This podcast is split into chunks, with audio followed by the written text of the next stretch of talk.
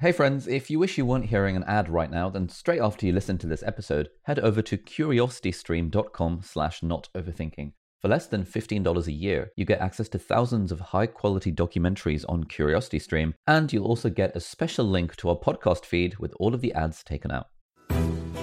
My name is Ali, I'm a doctor and YouTuber, I'm Taimur. I'm a data scientist and writer. and you're listening to Not Overthinking. The weekly podcast where we think about happiness, creativity, and the human condition. Before we go on, I just want to give a quick shout out to Brilliant, who are our sponsors for this episode. Brilliant is pretty much the best place to learn math, science, and computer science online. A lot of the maths that we're taught in schools focuses on memorizing some method and getting good at repeating that method in an exam. But the best thing about Brilliant is that it actually helps you develop intuition and real understanding of the concepts. They have a great series of courses on the fundamentals of probability and statistics, which I think is a super important topic for everyone in the 21st century.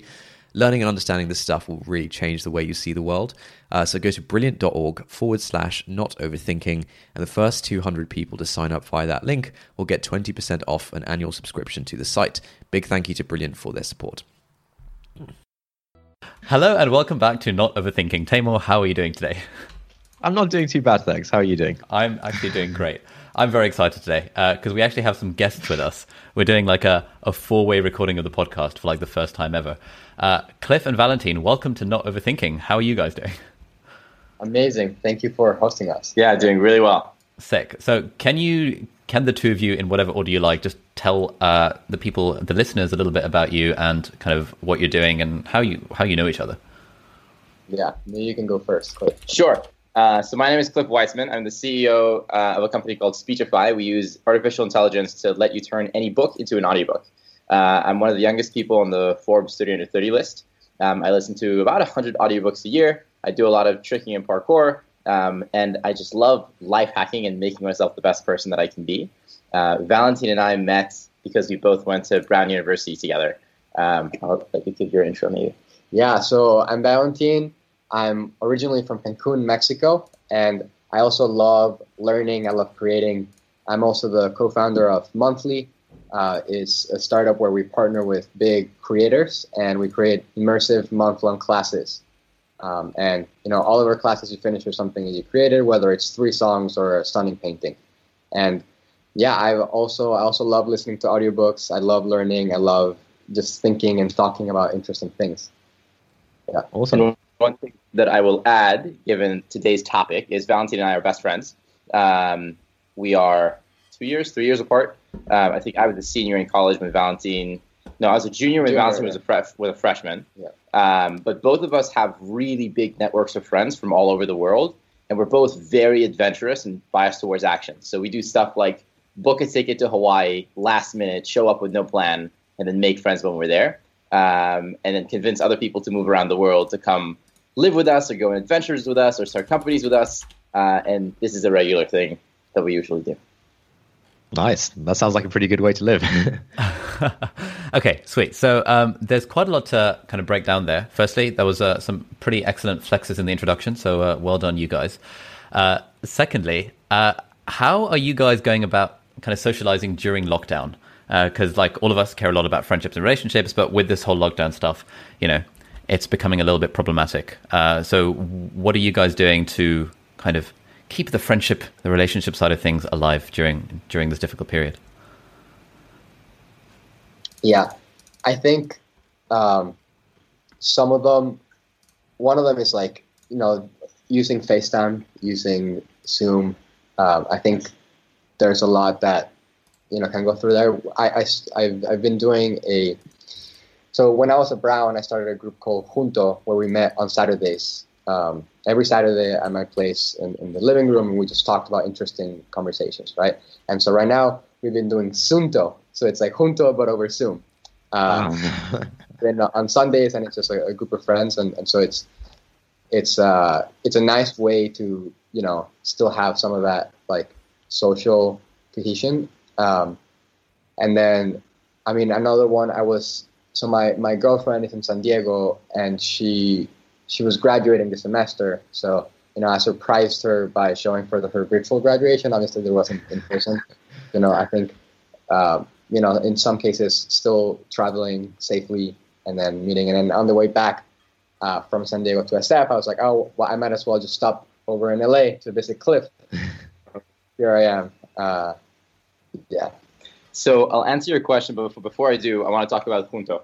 So junto in Spanish means together. Together, yeah. Um, the first time I was introduced to this idea was uh, in Benjamin Franklin's biography. He made a junto, and his idea was to bring all the most ambitious intellectual people of the time to have them sit together at least once a week and talk about the matters of the world. And it also started around kind of sharing books and having a library.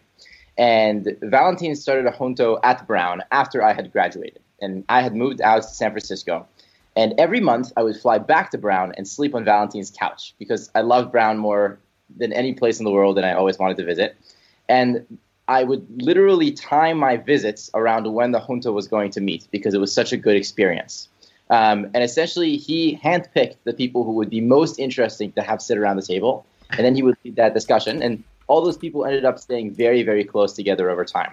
Um, and so highly recommend doing it. We have another friend, Sinclair, who set up a junto in Duke, and that was also very popular. So maybe ask Valentin a little bit about how he organized that. Uh, with regards to uh, socializing during quarantine, so I normally live in LA. Right before quarantine started, I was staying at Valentin's place in San Francisco, and then we went into lockdown. So I went home. I spent about two months just with my family, isolated from everybody else. And then it's like things could open up a little bit more. So I came back down here to to LA, um, and there were maybe like four people who I really wanted to see, and so I messaged them and convinced them that they should come visit me in LA and stay with me. Um, and I think one thing that people generally underestimate is how easy it is to help other people come visit you and help other people even move countries so that you can be together. Um, and this is something that I'm really glad I unlocked at this early age in my life where if there is something blocking someone who you really like spending your time uh, with coming to visit you, take it on as your responsibility to help them unblock it so that you can benefit from their presence. So, kind of on that note, what does that look like? Would you, for example, like pay for their flight? Like, how, how, how does that sort of work in, in practice? Sure. So, you can do this in the context of working together in a business, or you can do this in the context of hanging out as friends. So, I'll give you an example. Um, I've had multiple times where, for example, I would meet someone who was visiting San Francisco. Let's say they were visiting from Canada. And we spent, let's say, 24 hours together where we thought the other person was a really awesome person, and they flew back to their respective location. And then you continue messaging. And so um, you see when in their calendar they're going to be free next, and you're like, come visit San Francisco again. And they're like, oh no, but I just came to San Francisco. So you can offer to split split the cost of their flight, or you could just buy them the flight and be like, oops, I booked you. um, so for example, uh, my friend Shaitu, who is staying with us right now, he initially w- was uh, based in India. And I learned that he was going to have some free space on his calendar. And I was like, oh, you should come to LA. Um, and so without really letting him have a chance to back out, I was like, here is a flight. I'm going to book it. Um, and then he said, okay. And then he came to visit. The premise was that he was going to visit for a week. The premise was also that Valentin was going to visit here for a week. But it's three months later, and Shaitu is still here, and now his third week of visiting. Um, and so I also had an incentive to want to have them stay with me because they're awesome, and having them around improved my, my life, especially in quarantine. Um, and so those are examples of how you can do it.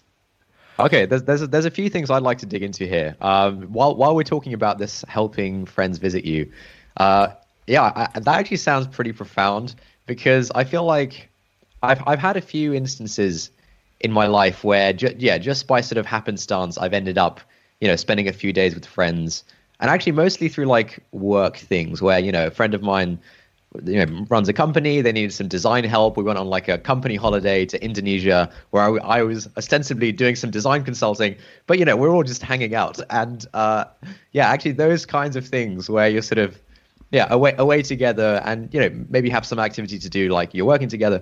I find that works really well but i, I feel like that could probably even work quite well within the same country. You know it's in, in the uk I, I have friends who you know live a few hours up north or something. I know the distances in the UK are a lot less than uh, than the US. I feel like you know from my time in the Bay Area, like an, hour, an hour and a half, or a two-hour drive would be a pretty standard thing to do on a, on a Saturday. But in the in the UK, if someone's like two hours away, you're basically you're going to see them like once a year or something. so I feel like yeah, just kind of inviting people over and saying like, hey, why don't you come stay stay with me in London for the weekend? Yeah, it, it, it I think like taking that first step um, kind of makes it happen. Whereas yeah, someone needs to make the first move, basically. Um, so I really like that. I, am I'm, I'm curious about the logistics of the uh, Junto setup. Um, so like at Brown, when you guys did it, like how many people are we talking? How, yeah, how, how, how did you? How, what was the setup? Yeah, so I found that the ideal size is around 12 to 15 people. Okay. Uh, yeah, and the there's only one main rule, and that one main rule is that um, you know you're, you're all just sitting you know together mostly in a circle right? whatever like the furniture is. And then the one rule is there's only one single thread of conversation right? Okay. So only one person talking at a time um, and what's yeah and, and like then there, there's some other additions that make it nice right? So for example um, it was great that we did the same set of regular people every week that yeah. way there was consistency, and then there there was like uh, you build more connects, like you you go deeper into each yep. person, and if you meet every week, right, um, it just like keeps going.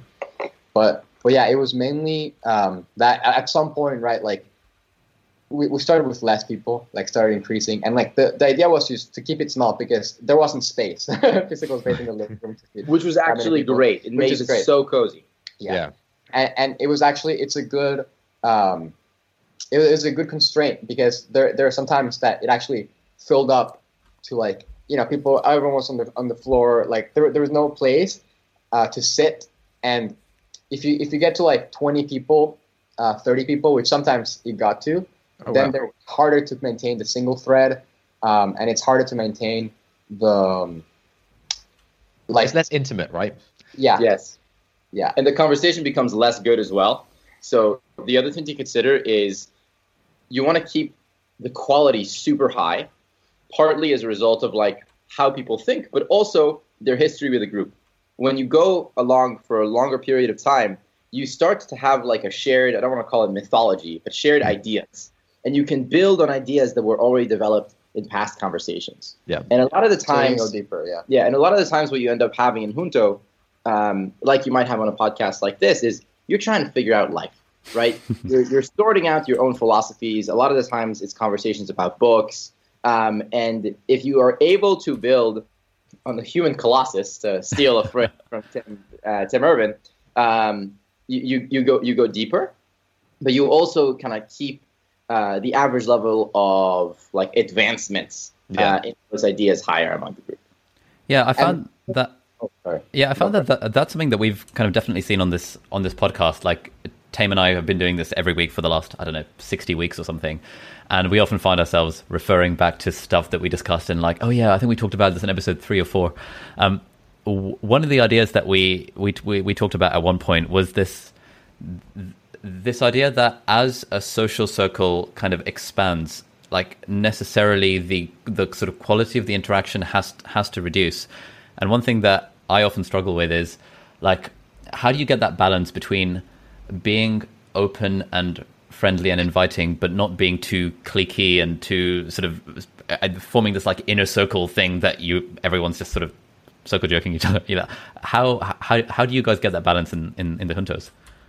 Yeah, so I think I think the I think that's a great point. And one thing is like intentionally, right? You try to make it super diverse set of people, right? Like we tried. We, it was like a ratio of 50 percent women, fifty percent male, uh, and then like people from all diverse backgrounds and, and origins, right? And and also like, the cool thing also with with college is that you can also choose people from different majors, right? So we had people that studied anthropology, people that studied urban studies, people a lot of like you know computer science people. There's like all sorts of things, and I think that adds a lot to you know creating a space that is welcoming because uh, like anyone, everyone's like a lot of people are different. They have different thoughts, different backgrounds, different skin colors, and people can be themselves, right? Because it's like you know everyone is welcome.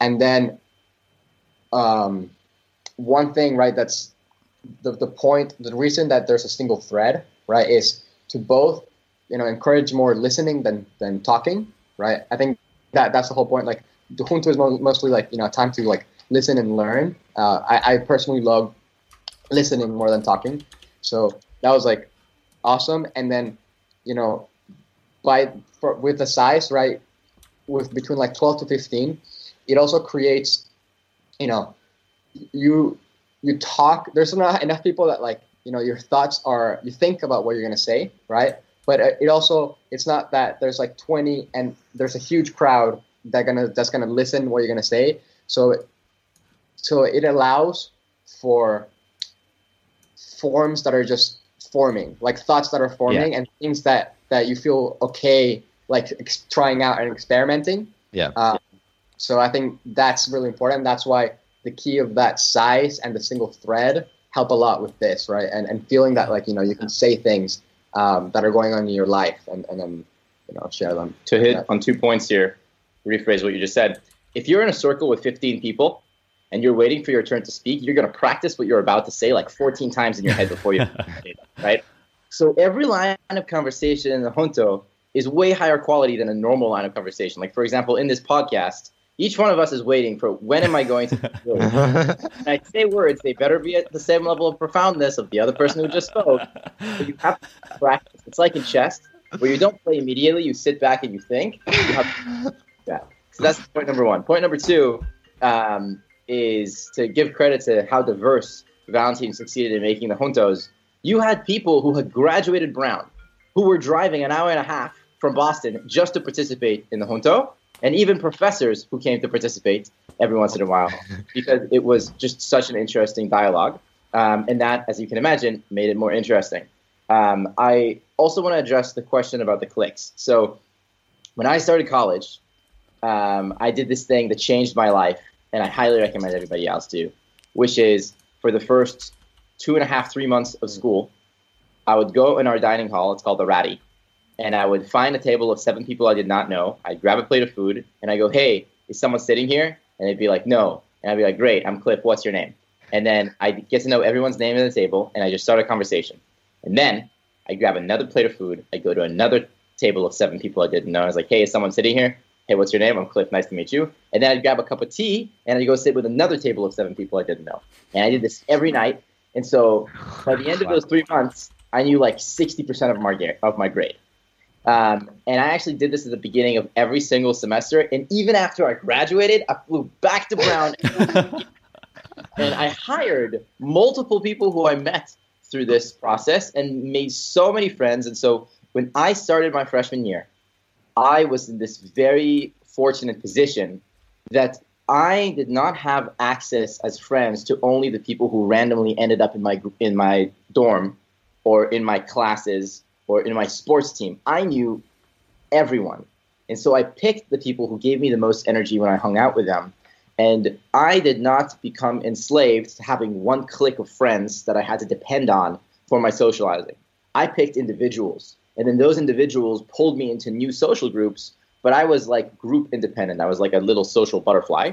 Um, and even after college, I continued to do this. For example, like Ali and I had like a two hour chat the other day and now Ali is my friend, and he lives in London. And what's wonderful is he's from a completely different social group than all my other friends.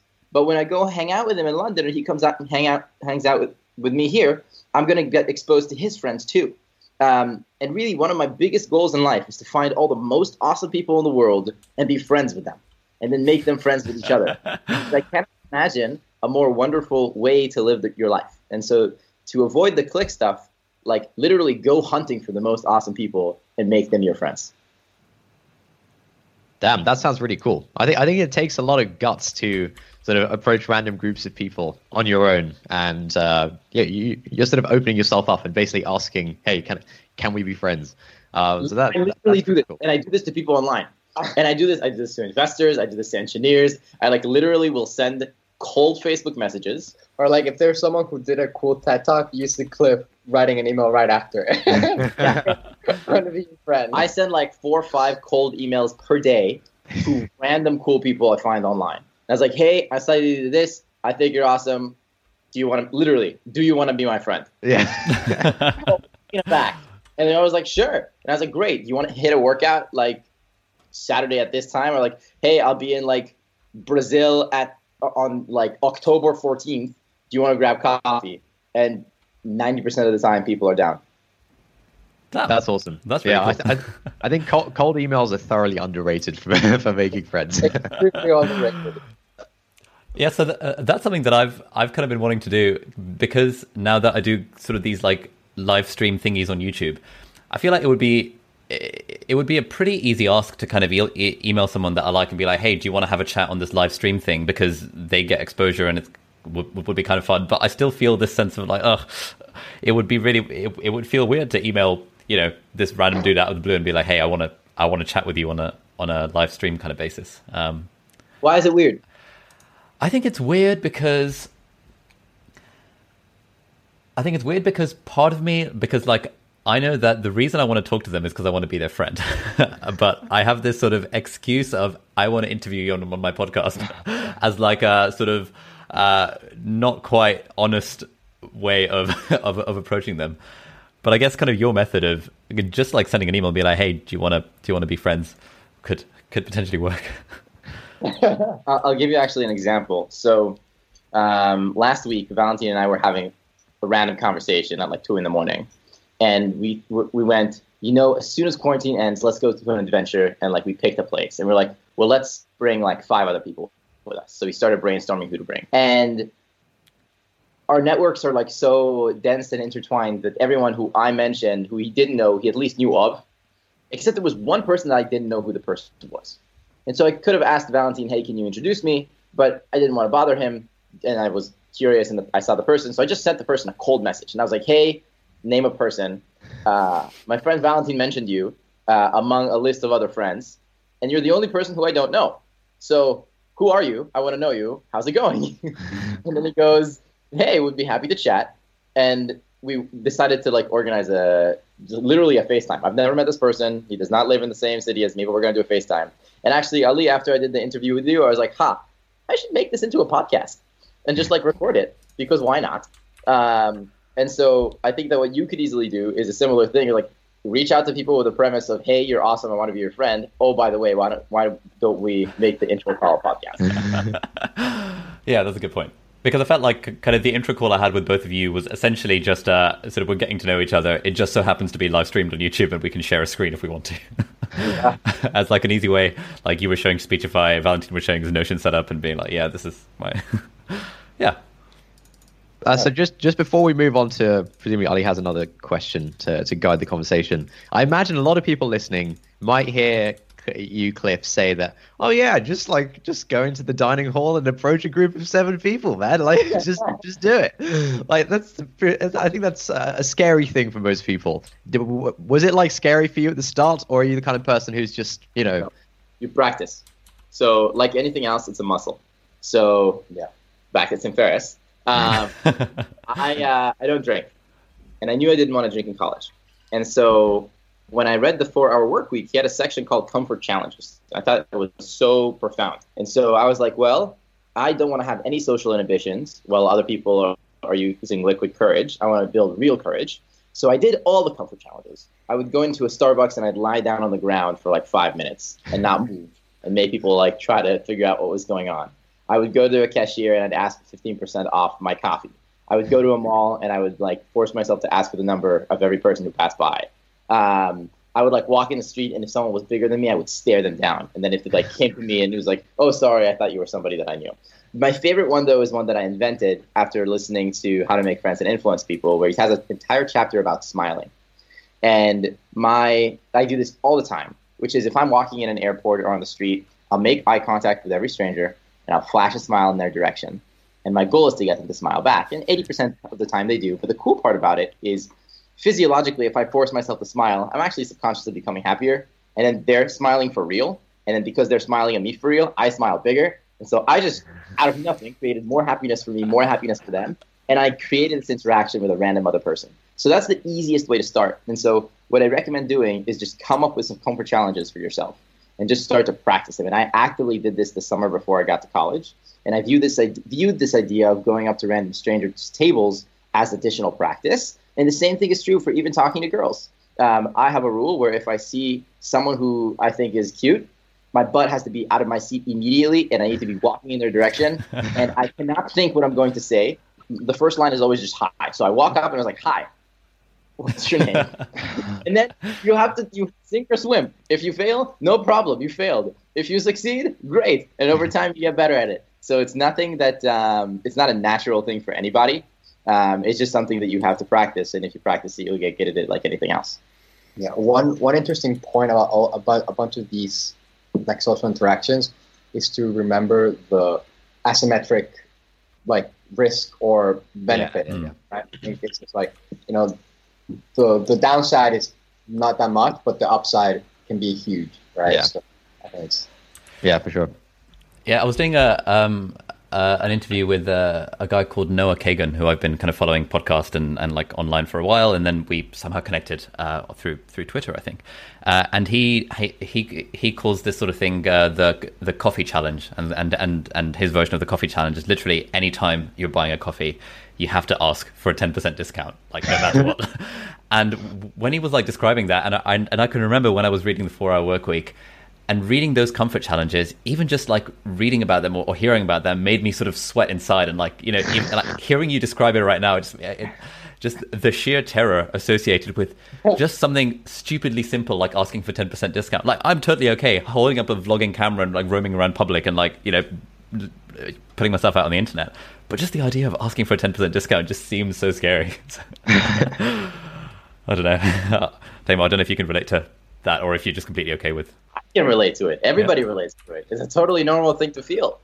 Um, in the same way that if you're bench, it, like if you're sitting under a bench press, like it's heavy. But the more you practice, the bigger you expand the range of your comfort zone. And if you don't practice it, you are relegating yourself to live this limited life for the rest of your life. And in my opinion, we're all going to live to 150. And so okay, let's on average we're like 25. What you're going to limit the next 75 years of your life to having a less quality life because you're afraid or you're anxious? Hell no. Go go talk to the stranger. yeah, that, that that that's also I totally agree. I think yeah, I think to a large extent, like in in all areas of our life, the default is to kind of look at how other people are doing it and kind of just go along with that. But especially when it comes to things like socializing, you kind of you know if you look at if you look around at how other people are doing it a you're not going to get a very good idea of how they're actually doing it because people you know, there will be people like you cliff who are doing stuff like that that no one else is really aware of uh, but but there's I think there's something about the domain of socializing that makes it feel borderline illegal to just like this kind of stuff. You know, like no, surely surely someone's gonna stop me if I if I just go and sit down with them. And like, yeah, I mean, even I yeah, I think like inter- interacting with strangers is, you know, usually the highlight of my day when it when it does happen. Um, but yeah, for some reason, like most, it, it feels like a very strange thing. Like in London on the Underground, you know, if you make eye contact with someone, that's that's like a, that's almost hate crime. Basically, they're going to call the police at some point. Supposed yeah. to make eye contact with anyone, um, but I, I, but I think everyone kind of feels that way by default. But everyone does actually like interacting with strangers. Oh, um, so yeah, I think we just got to try and get out of the. Uh... It's a friend you haven't met yet, right? Nice, yeah. oh, nice. Uh, to add two things to, to what you were saying about the London, the London Underground, man, the London Underground is the best place to do this. This is like the that's like the gym for interacting with strangers. they did a study on this, by the way, where uh, they went on the train and they ranked people's enjoyment and happiness on the train ride. Ride. And they did this for people who were reading their book or just sitting by themselves on their phone. And they did this for people where a stranger came by like control test and had a conversation, random conversation about nothing. And the level of happiness doubled wow. for those who interacted with the stranger, even though they self-prescribed ahead of time and said that they that their happiness would be better if they were not bothered. And 100% of the time, that was wrong. Um, and I think that the, the, the ground rules are respect people's personal space. Don't get in people's personal space. Do not say things that are objectively rude. but you're always allowed to say hi, especially if it's with a smile. Um, you're always allowed to like ask a question or make a comment or like say how you feel or just like observe something about the sign. Um, and I think that the key to doing this is just try to say hi or have a conversation with one or two strangers every day. And if you do that, even for a week, your life will change. Yeah. Yeah, well, one sort of help, helpful kind of bit of advice that I've heard about this is to, I don't know, often you, you sort of feel some kind of pressure to say something profound if you're like approaching a stranger. Uh, but I, I can't remember where I read this. Uh, but the advice was basically to try and bring other people into your own train of thought. So, like, if you're looking at someone on the underground and you think they have a cool bag, you'll think that to yourself, uh, and that's kind of your train of thought. And just just actually saying, "Oh, cool bag," instead of just keeping it in your head, uh, is a yeah a great way to kind of kick things off. Love that. It's good. Yeah, so I think when it comes to when it comes to anything that involves stepping outside of our comfort zone, one thing that I like to do is because the reason, uh, like I can, so, so speaking for myself here, the, the because t- talking to random strangers is outside of my comfort zone. It's not the sort of thing that I would be actively thinking about. So, like, my default would be to have my AirPods in and have some kind of fantasy audiobook going, um, and sort of completely ignoring everyone around me. Um, and so, I think this framing of uh, like essentially challenging yourself that every single day I, I need to talk to a stranger. At least that just sort of framing it in the challenge format makes it something that you think about because otherwise you just wouldn't think about it. And then like a whole month goes by and you're like oh yeah i had that conversation with cliff where he was like yeah talk to strangers. And i was like okay so yeah i've i've i've kind of been toying toying with the idea of doing doing something similar. So cliff when you mentioned the the comfort challenges uh, i went back over the four hour work week and made like a list of them. Uh, and for me like the way that i sort of hack my brain into being okay with this sort of stuff is thinking this would make for a good video. and then and then in a way I've given myself permission to do the weird thing because I'm doing it for the for the gram. um, but actually I'm doing it for myself. But yeah, just having have, having that makes me feel safe safer about it. And I would say also tying it to a trigger makes it so much easier to do. So the trigger can be you're going to dinner in the dining hall. The trigger can be every time you sit and wait for the underground. That's your like three minute window to do it like tie it to a trigger. Sick. Uh, so we've got a question from someone from the chat uh, who says, "I go to a small private school. There are only a few cliques in groups of ten, and honestly, I don't want to befriend everybody in my group because they are jerks. Uh, how can I make friends online?" is, is, the question. So, uh, making friends online. So, Cliff, you mentioned that you send kind of send send random cold emails. Uh, Valentin, do you have any sort of techniques for making friends online? I think cold emails is great. I think there's a lot of communities, right, based on based on interests that you can join, right? I think there's a lot of discords. There's for monthly, my company actually, you know, it's it's an experience where you know you're learning something, but you're put into a peer group of 20 other students. So it's already, you know, the size you can think of like when I was thinking about it, it's like oh, the size of Junto, a little bigger because internet, you know, there's a, a some somewhat less engagement, but you there, right, like actually we found that the favorite thing of people when taking a monthly class, like people come because, you know, the creator and they want to learn something, but their favorite thing is the peer group and the friends that they made, right? And this is, it, that's a surprise to so much, like universally, everyone, like you see the testimonials from the videos, everyone says like, wow, the peer groups, the people that I made, I was vulnerable, I could talk to them about my life, I could, you know, we were all in this space where we were learning and and the, interesting thing is you're all in the same interest, right? You're there because you're learning something. So finding places online and communities where other people are interested in the same type of things that you're interested is a fantastic way to you know make friends because you know there's already a shared interest and and the internet makes it really easy to find you know for example like if you're if you're in that private college it may be really hard to find people that are really into pokemon or something right but in the internet and it reaches everyone in the world there's going to be a huge community of people interested in that in that Pokemon. So even super niche things, you can find communities in the internet. Um, I will add to that. So I took a monthly class, and you can find monthly classes if you go to learnmonthly.com nice uh, on singing. uh, plug, oh plug, link and buy. Um, uh, I took a class of singing taught by Stevie Mackey, who is the singing coach for Ariana Grande. And every day you have the challenge that you need to do for that class and you need to record yourself singing. which Ali, as you know, is a very vulnerable thing. Um, so I'm actually very impressed with you that you post your singing online, which most people have a huge barrier to do. So this class lets you do it, but for 20 people. And so you get so vulnerable with that group, and like you build your, each other up. Like it's a really amazing experience. Um, and that's like a digital version. But let's talk for a second because I, like whoever asked the question, did not have friends in high school. I could not find anyone in my high school that I really connected with. And to this day, I'm not really close with many people who went to my high school. Um, I was lucky that I have four younger siblings, so I was very close with them. But most of my friends came from things that I did outside of school. So I was really into parkour and tricking and gymnastics. And I worked really hard to find where I could do this. And so I found this like random rec center that was like three miles away from my house, and I would bike there every day. And really, my closest friends were in that community. And so, for example, when I came to LA, I did a ton of research to find where are there good gymnastics gyms. And actually, I found them through Instagram. Um, and I really, I go out of my way. I drive an additional like 25 minutes every day to go train at that gym. And when I go to that gym, I make friends with people and I get their phone number and I connect with them on Instagram or on Facebook and I keep the conversation going. And then I invite them if I'm going to like do a lifting session or if I'm having dinner, etc.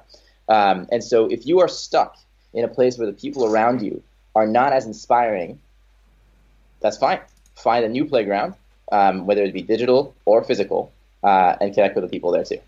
Yeah, to add to the kind of how to how to make friends online thing, um, uh, one thing that uh, Tame has been encouraging me to do for the last like two years is to get on Twitter, and I find that every time every time I, I have a concerted period of time where I take Twitter seriously, I end up making friends. Like uh, wow. you know, um, a, f- a few months ago, around about October time, uh, there's a, a, creator that I really, I really, really look up to called Thomas Frank, uh, and another and another one called Sarah Dietschy. And just for that, just for a period of about a week, I just was just kind of replying to some of their tweets, and then ended up just chatting in the DMs with both of them, and then ended up having a Skype call with Thomas Frank, and that ended up introducing me to the YouTube agency that I'm now part of, which has completely changed the game.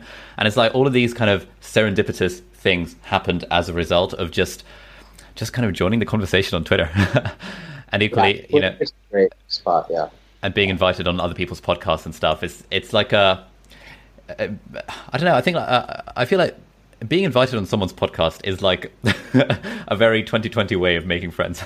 it's just it's just such a seemingly standard and easy way of going about it. So yeah, yeah. I, I, try I try and convince basically everyone to be more active on Twitter, and I found that like you know for people you know for people who are fairly like fairly internety, you know, the kind of people who are into tech or whatever, or the kinds of people who are, you know, maybe browsing online forums a lot as as as teenagers. They kind they're sort of receptive to it and they they kind of get it and they're like, okay, yeah, that sounds good. But I found that for for my normie friends, if you will, who aren't aren't that like techie, uh, the the idea of uh, sort of being on Twitter as your sort of real life self and engaging with people and having a bit of a public sort of uh, you know page where people can see you know find out about you and stuff like that. Just the idea of like i think the idea of being in the public eye in that way it's kind it it's kind of weird and kind of scary i think. But i think it's i think more of it is the weird thing. I feel like the perception of twitter f- from the point of view of, of like my normie friends is that it, it, it's sort of a place for kind of weird internet people and a place for like celebrities and, and, and stuff like that and that's kind of true. But I think the weird the weird factor is, is the one thing that most of them can't get over the idea of like doing this thing in public. Mm. Um, I don't I don't think I have I have one sort of kind of normie friend who I've started to get into it, and and his route into it has kind of been because you know he he works on side projects and things, and he wants to kind of start increasing his personal profile within advertising, which is kind of the field he works in, all that kind of stuff. So he's kind of getting into it from like a career perspective which makes sense because there, there's like tangible career value to get from doing this stuff, and and I think crucially for people, for like for, for most people, if there is some kind of ulterior motive like the career thing, then it seems like a reasonable thing to do. You know, I'm on Twitter to like, you know, talk about advertising with advertising people and, you know, try and find customers and stuff like that. Whereas if it's purely like, you know, I'm on Twitter to just like tweet tweet out my thoughts you know, tweet at people who aren't following me uh, for the first few months. Yeah, it, it's a weird thing to do. I, I, haven't found a good way to help people get over the weird factor of having a, a, public presence online and talking to strangers on the internet.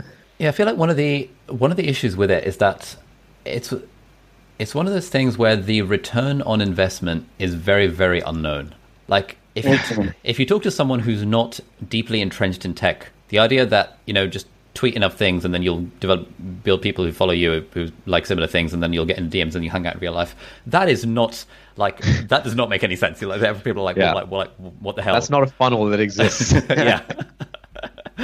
Whereas for the people who are into tech and who, who understand the funnel, it's like, yeah, man, I'm just getting people into the top of the funnel by by tweeting out my thoughts, and eventually I'll hang out with some of them.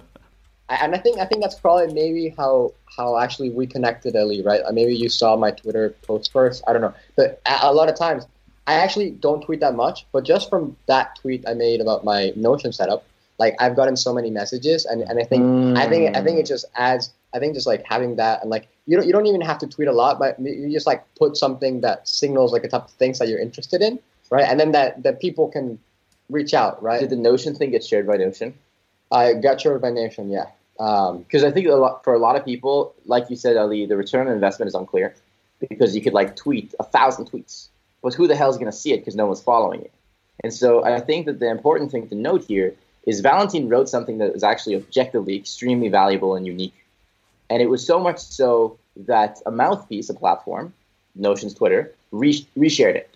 And then that's, again, the top of the funnel. And so then you pull to you a bunch of the people who resonate with your values. So I actually personally have not used Twitter much, but I have had a similar experience with YouTube and with Medium, where I'll write an article on Medium and my DMs will explode with people who are like, "Oh my God, your life philosophy is like exactly what I'm looking for," et cetera, et cetera. Um, and uh, from listening to you guys talk about Twitter, now now I'm encouraged to start using it because uh, I reviewed it before. I actually did not understand Twitter at all until you guys just explained it, and I've had like a couple of conversations with Jack Dorsey. Um, so I'm glad uh, I'm glad that you gave me the spring. Nice, but do you, I? I guess there's a big cultural difference between the US and the UK. Do you, do you guys kind of empathize with what, what I was trying to say about a lot of people finding talking to strangers on the internet to be a weird thing. It seems like a lot a lot of your circles are fairly techie, I'm guessing. So maybe it's more normalized. But I'll be curious to hear your thoughts on that. Well, stranger danger, right? right. thing you're taught in the United States, especially if you can't see them. You can't judge. you don't know anything about this person. It could be a pedophile for all you know. Uh, now, one of the great things about platforms, actually, Twitter does not verify who you are. You can have whatever handle, whatever thing. Um, at least like Facebook is a little bit more like real person. Um, at the same time, you kidding me? Everyone's on Facebook and Instagram and Tinder and all these places. So uh, you have to do a kind of like a cost risk analysis. And if you're an adult and you're not going to meet up with a person, you're fine. Who cares if you interact online? Um, I think that people do do find it weird, um, but I think that for people who are techie, they've gotten over the fear of interacting with a stranger online. They haven't gotten over the fear of interacting with a stranger in person, yeah. which is weird. Why it's so much easier, but it is. And so that's I think what a lot of our friends find so much value in, in Twitter. Um, while I think the normal people just haven't learned how to interact with strangers online yet. Yeah, I think with the with the with the Twitter thing as well. Like when it comes to all of this sort of stuff, um, putting yourself out there in like a very niche way seems to be the way to go like Valentin posted that thing about uh, about Notion and like this like ridiculously like next level Notion setup. That is like objectively a super super niche like weird ass thing to do. Um, equally, everyone in the sort I'll, of I'll even share. Ali, you posted about fantasy books the other day after we had our chat, and a bunch of people commented. Man, I commented on Twitter for the first time in like two years because people were talking about freaking Kaladin. so you have to go as the niche. The more niche, the better. The more niche, the better. Absolutely. And it seems like so. Uh, um, I, I, don't know if, if you guys are familiar with an app called Roam Research. Uh, that's been doing the rounds on kind of uh, yeah. tech Twitter. I, I imagine Valentin has probably come across it. But this sort, sort of everyone, every everyone who uses Roam like nerd levels has created like oh. a, ha- a, hashtag Roam cult. And now there's people yeah. with like you know who are starting YouTube out from scratch and making videos about Roam, And then th- because that is such a niche thing, everyone in that community is like watching those videos and sort of these guys' DMs are exploding and the channels are going are blowing up because it's such a niche thing. So when it comes to and actually Valentine, I think the the, the way we actually connected was. I was in touch with the guys at Notion because they were sponsoring some videos and they suggested getting in touch with you. And I was like, oh, sick. I actually follow your favorites list because you'd gone through the effort of sort of sharing sharing your stuff online. Um, and I think the more the thing that's really that, that, that was really helpful about your favorites list and why I've, I've shared with so many people is that because in this age of sort of content overload, knowing yeah. people who are curators of that content is like the best thing. It's like, you know, there are zillions of podcast episodes, but here are the 30 that Valentine says have changed his life. Sick, right? I'm going to listen to those. Or Cliff, like your list of here are the fantasy books I would recommend. That is like absolute gold dust. So I think if we were to give to advice to anyone is that I get the fear of putting yourself out there and sharing your own thoughts. But it's actually very straightforward to just write a list of 10 books that you'd recommend. Like most people would probably be okay with making a medium post like that. So that would be like a starting point. And then you can sort of expand the network out from there, as it were. One thing I wanted to talk about. Um, so, uh, Cliff, I think early on you, we were talking about the Junto thing, and you said something very interesting. So you said that um, the Juntos are a collection of the most interesting people. Um, one thing that Tame and I often often talk about on the podcast is this uneasiness that we have with uh, think thinking and vocalizing people as being sort of interesting or smart or like yeah, or, or yeah, like having having stuff. value to us in some way beyond whereas I think in an ideal world we will we'd recognize that all human beings have intrinsic worth and value and we would love our fellow man unconditionally. Uh, how do you think about this as someone who thinks a lot about relationships and about social interaction? Juicy topic, man. um, so please, please don't kill me in the comments. Um, let me say this in a politically correct way. yes, love it. Okay. If this was a junto, then you'd be uh, you'd be more candid. so I think that the key, first of all, is you're right. Everyone does have intrinsic value. It doesn't matter who the person is. You can have an amazing conversation with everyone. The problem is you stall out with some people at a certain level. I can sit and talk to Valentine literally ad nauseum. We never run out of topics to talk about because we both have like very, very robust models of the universe in our brain. And if an idea gets like shot into that vortex, like it'll get developed so much. Well, there's many people that just have not read as many books as I have, have not thought about life as much as I have, have not as many experiences as I have, don't know how to hold two ideas in their brain at once. And so I reach a limit where I learn about their life. And then there's a saying, I think, by Eleanor Roosevelt uh, a lot of small people talk about uh, it, people. Uh, next level is talk about events. The next event is talk about ideas. So I need people who can talk about ideas. Uh, they can talk about it practically and ideologically, whatever. So that and so what you want to find is people who give you energy, spending time around them. And I find that to be true to different levels among different people. So, for example, Ali, you and I had a two-hour conversation the other day about so many ideas, and if we had 48 hours, we still would not exhaust material to talk about. Well, there's some people where I just run out of content to talk about. And so, a good heuristic for who is a good friend for you is who can you talk to indefinitely. And the thing to know here is that it's you know it's different per person, right? Someone may connect more with some people, and someone may connect with others, right? So everyone has their own like interestingness in people that they would connect with. So I think it's just like based on you know people's personalities and and like interests. Right. It could be that you're an expert about baseball, but I don't want to talk about baseball for more than five minutes. I'd rather switch to other topics that interest me.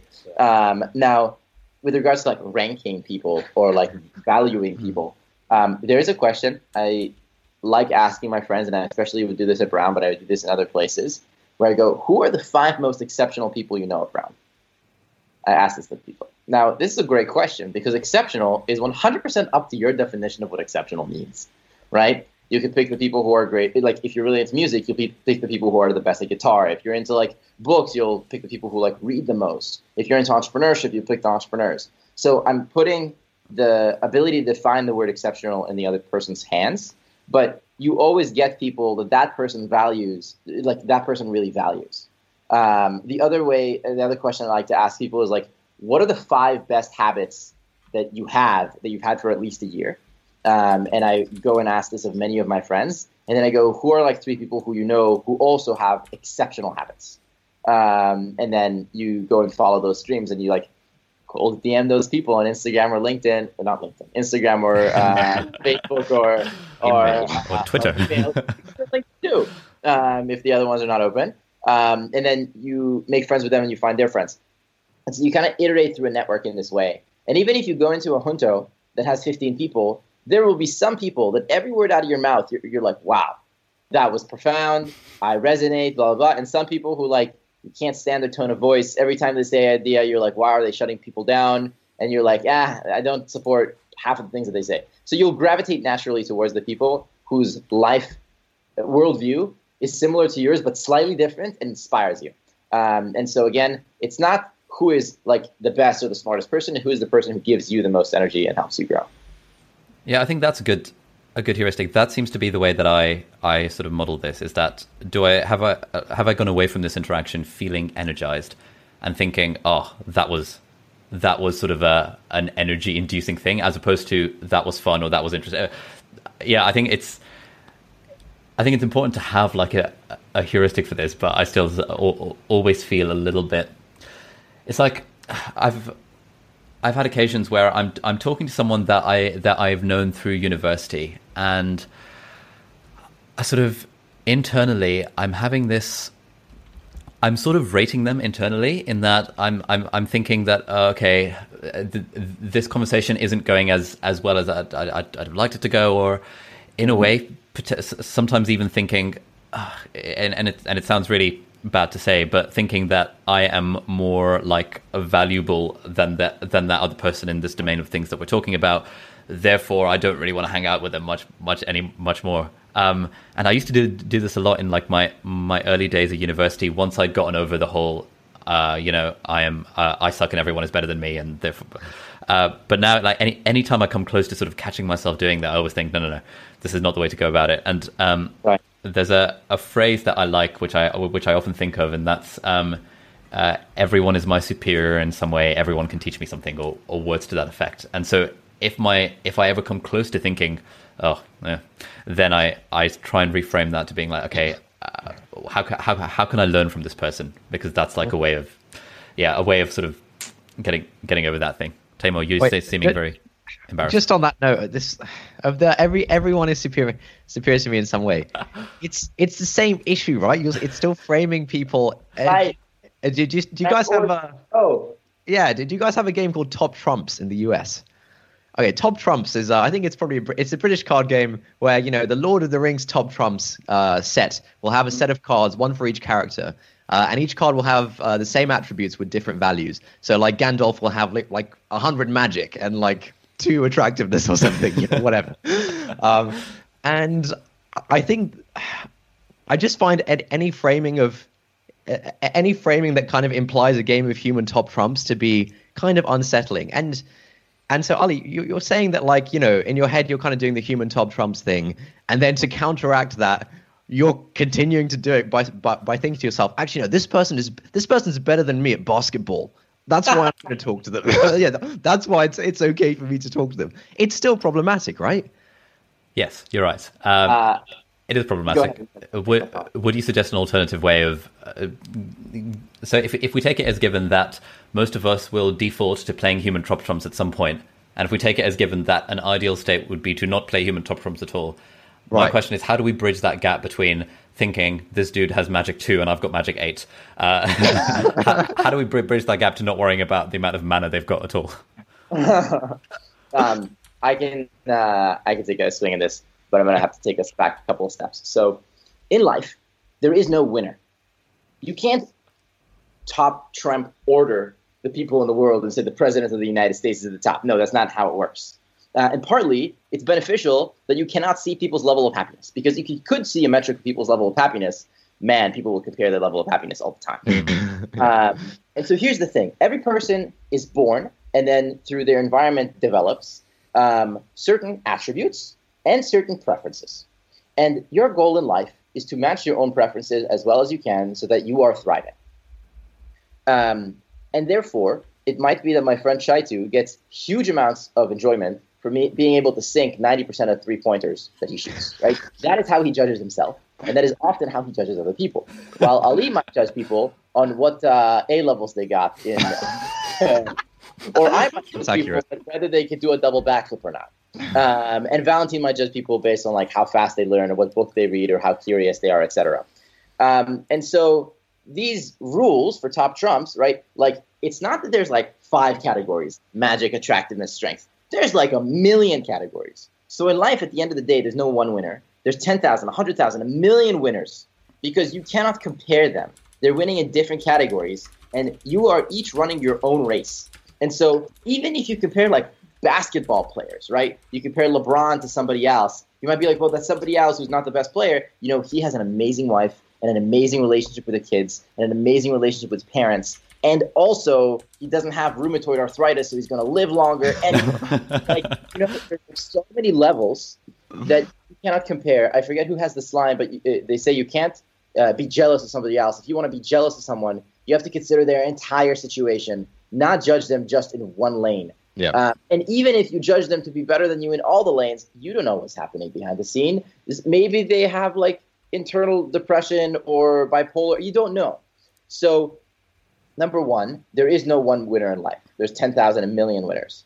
Number two, when you judge people, there's multiple categories. Um, and in, in the end of the day, that's not how to figure out who to hang out with. It's the thing that we talked about before. Is it's for you and that person, do you guys click? And so instead of thinking about it in terms of top trumps, think of it as uh, uh, together wins, whatever you want to call it, where you want situations where one plus one equals four, where your enjoyment of life is just so much higher with this specific person, and you're looking to surround yourself with the people in the world that when you guys spend the time together, you both thrive the most.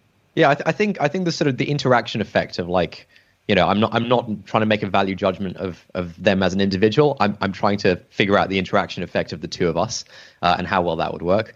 I think that's that's that's sort of uh, a nice way to frame it. Um, just we probably have to end this soon, but just final a final thought on that topic is that I think I, I've certainly noticed it as a very American thing to say things like, "Oh, so and so is the smartest person I know," or like, "So and so is like." you know the most exceptional, most interesting, all this kind of stuff. Um, I feel I see lots of kind of American Bay Area type people saying a lot of that stuff uh, on on Twitter and real life.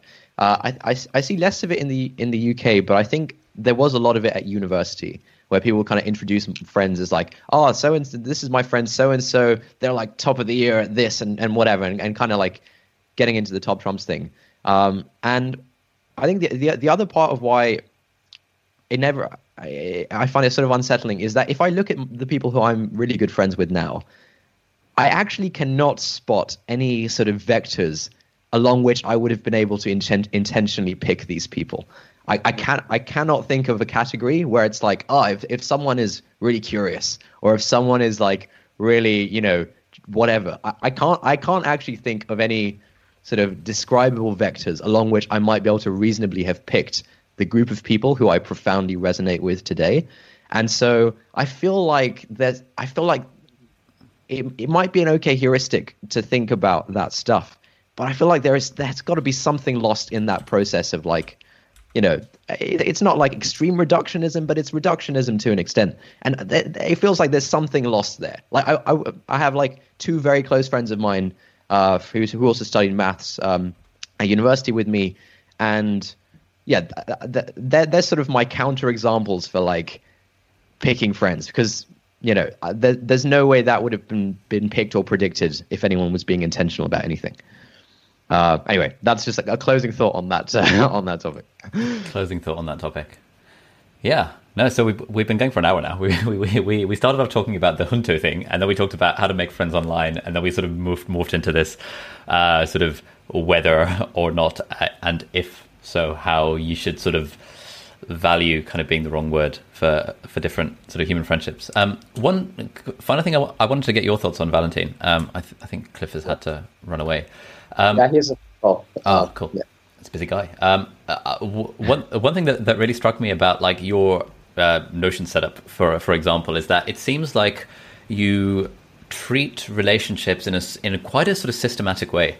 Um, and that is something that Tame and I have talked about on the podcast a few times, where we're thinking, you know, we should we should make like a personal CRM for our friends, but it's it's it's something I've always sort of done for like a week and then I've just forgotten about. So I, wonder if you can tell us about your sort of systematic relationshipy sort of stuff and how uh, what we can kind of take away from that. Yeah. So I think um, it was mostly as an aid, as an intentional. So if I'm living in another like city um, or like I know that I'm not gonna bump into people. It's just something to remind me to reach out to people, and that's that's mainly it.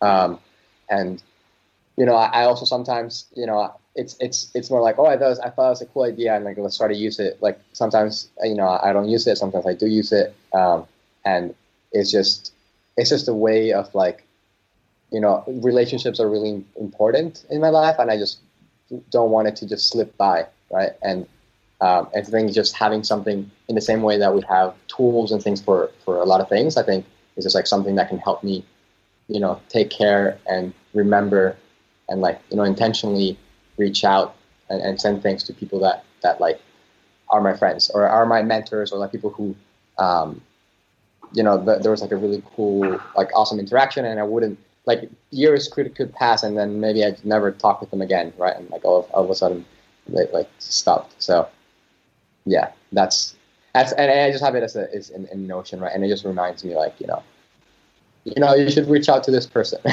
yeah. Uh, yeah.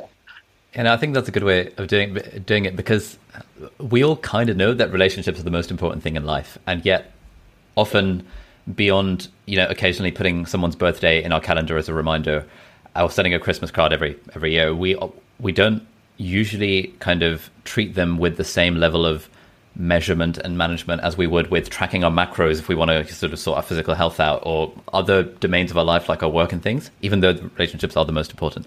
Um, so yeah i've i've yet to figure out sort of a, a system that i use enough uh, and that's simple enough just to uh, because like I've got all, all, all sorts of people that I'm you know friends friends from school, university, people I meet on the internet that I would love to keep in contact with, but it just slips my mind, and I, I just I need to get a system to make it not slip my mind yeah. Yeah, I have I have a lot of respect for the personal CRM, so kudos to you, too for that. All right, I think, and, and I think a lot of times it's like it's like I, I don't I don't use it religiously, and it's not a thing. Like maybe it's something like pops up and like or like I, I sometimes I forget to check it, right? But I think just like at least it was like it's an intent, and sometimes it does help. So um, because the whole thing also like you know relationships are also organic, um, but it's just like it's something that has like helps, right? It's just it's just an aid. Yeah. So, yeah. No, that makes sense. And I, I think uh, it's it's sort of like uh, with tracking macros and stuff. Like uh, initially, I was very resistant to my fitness MyFitnessPal because I was like, yeah, but how do I actually measure the macros in this chicken curry that my mum cooked? Uh, and then someone was like, yeah, but you know, something is better than nothing. so even a rough estimate is better than having no system at all. So I think if you have some sort of system for keeping in touch with friends, even if you're not using it like all day every day, that's probably exactly. better than nothing. Cool. Sick. Cool. So we talked about relationships and friendships and stuff. Thanks very much, Valentine and uh, Cliff, for for joining us on the podcast. And Thank you so much. Take care, guys. Right. Bye.